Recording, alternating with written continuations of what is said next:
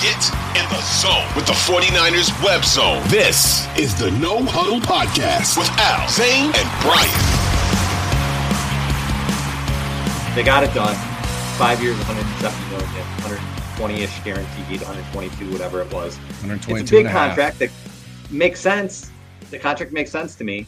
Um, It's kind of what I thought about what he would get. Maybe a little bit more in guarantees, but it's done and we move on. You know, honestly, here's the biggest thing that I, or the at least the biggest takeaway. Uh, if if Bosa came down, I mean, I can't imagine what what he was asking for. His contract is 34 million in average annual value, which by far and away beats Aaron Donald, Aaron Donald, Aaron Donald. Um, and then the 122 and a half fully guaranteed is more than way more than Aaron Donald and significantly more, almost 40 million dollars more than TJ Watt, who I believe had 85 million guaranteed. But my Yeah. biggest takeaway is that it is a 5-year extension that kicks in after next year, which means that he is here until was it 2030? Gotta do that. Gotta do that math. Yeah, 2030, Something like right? that, yeah. And also he's here until he's 31 years old. So he is signed through his prime with the 49ers, which I'd have to assume that was probably the biggest hangup. And and I would I would assume like Deebo Samuel, Bosa was probably initially looking for like a 4-year deal so Mhm. that he could hit the market again in his late 20s and try and cash in one more time. So I I would be I would be very interested to know just what the the the logistics of this of this contract negotiation was and who where he gave in and where the 49ers gave in and all of that. And then I the big the other big news was that the 49ers restructured Trent Williams and George Kittle Mhm. and cleared up $23 million in cap space for 2023. Now, does that have to do with possibly front loading some of Bosa's contract, uh, some of that bonus money? Uh, I don't know because again, it's an extension that doesn't kick in until after his rookie deal is over. So I don't know. I don't know enough about the the cap and and and the logistics of that to to speak eloquently or intelligently about it. But it would seem reasonable to me that that extension doesn't affect his 2023 cap number. It, it may not lower it like we were anticipating, but I don't Mhm. think it would raise it. So I don't know. It's it's interesting. And so the other question is does that portend another move by the 49ers? Maybe, maybe not. Maybe they're just looking for flexibility for 2023 that if a trade candidate comes available at the trade deadline, they could pull the trigger on it and and make a move. I don't know. There are some edge rushers that I think could be had. Uh, Brian Burns being one. I don't think that they're they're looking that that direction just because of the cost. Oh man, it would Could be you unfair. imagine Bo- Bosa and Burns? Oh man. Oh, it'd be incredible. But uh, you know who else I think could be had is Chase Young in Washington. Maybe. I think he could be had, and possibly Danielle Hunter in Minnesota. And so, you know, these are these are moves I think that they could be eyeing uh, because there aren't really any any free agent edge players anymore uh, after Ngakoue signed with the Bears. So, yeah, I mean, tremendous news. Uh, kudos to the to the 49ers uh, for for getting this done. Kudos to Bosa for getting this done. And I have to imagine that you know he plays a, a fairly significant role on Sunday. Uh, you know, TJ Watt basically reported last year, less than a week before the season started, went out on that first game and got two sacks, but he also went in that went out in that game and, and got injured. And that's my big fear. So my hope is cooler heads uh, prevail, that he, you know, he he plays, but he's not getting that full load. And uh, but he's still out there to help the team and and hopefully get a victory out, out here in Pittsburgh. Yeah, and I don't think he's going to play an insane amount of snaps. And, and listen, they just committed to him for the next six years. You want him for the next six years. You're not going to, Yeah. you know, week one. Listen, they lost to the Bears last year in week one.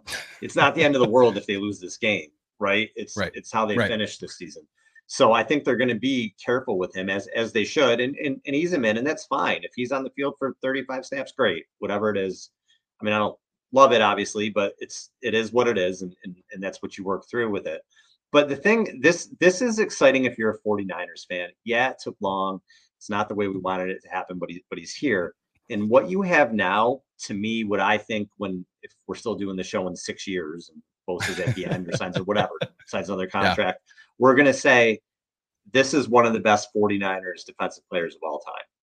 I think oh, we're going to talk yeah. about him with with Ronnie Lott. We're going to talk about him with Patrick Willis. He he's going to be an all-time dude. He can become the third player this season since 1982 with 15 plus sacks in three of his first five career seasons, and he basically missed an entire season with with, with his ACL. He is yeah. insane, absolutely insane. He's he's arguably the best defensive player in the league. I, I think it's fair to make that argument. Yeah, there's Aaron sure. Donald.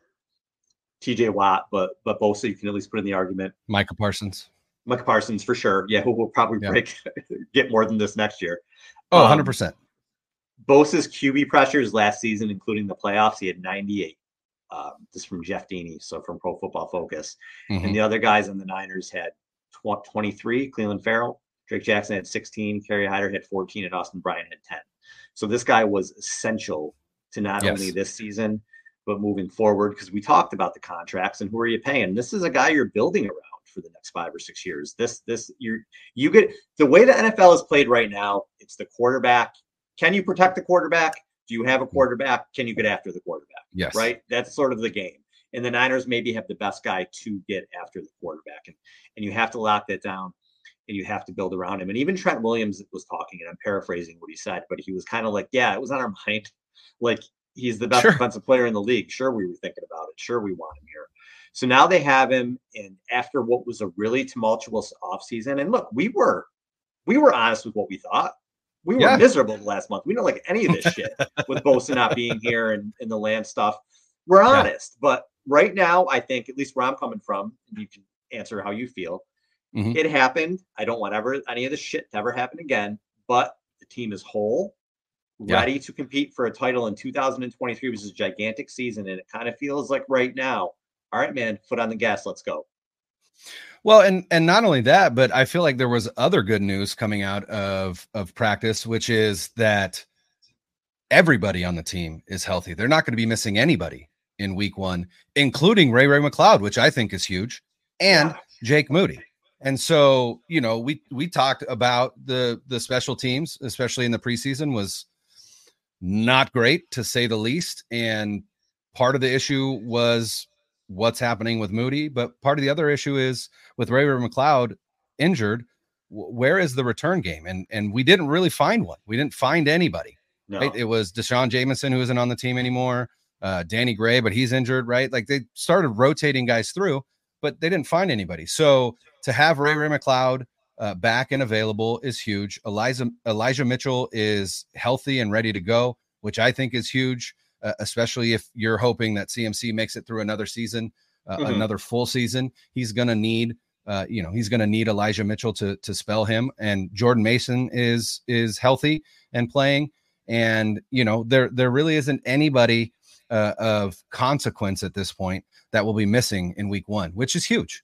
Uh, mm-hmm. And so, yeah, it it felt it felt not great even we recorded on Tuesday and I had terrible vibes for this game and just that avalanche of good news on Wednesday which was uh, these players returning from injury and Nick Bosa signing and mm-hmm. I feel a lot better about week 1. I'm still I I I, I don't I I don't know if they win this game still. Uh, I think this is a really really tough game uh, especially for a team that starts slow.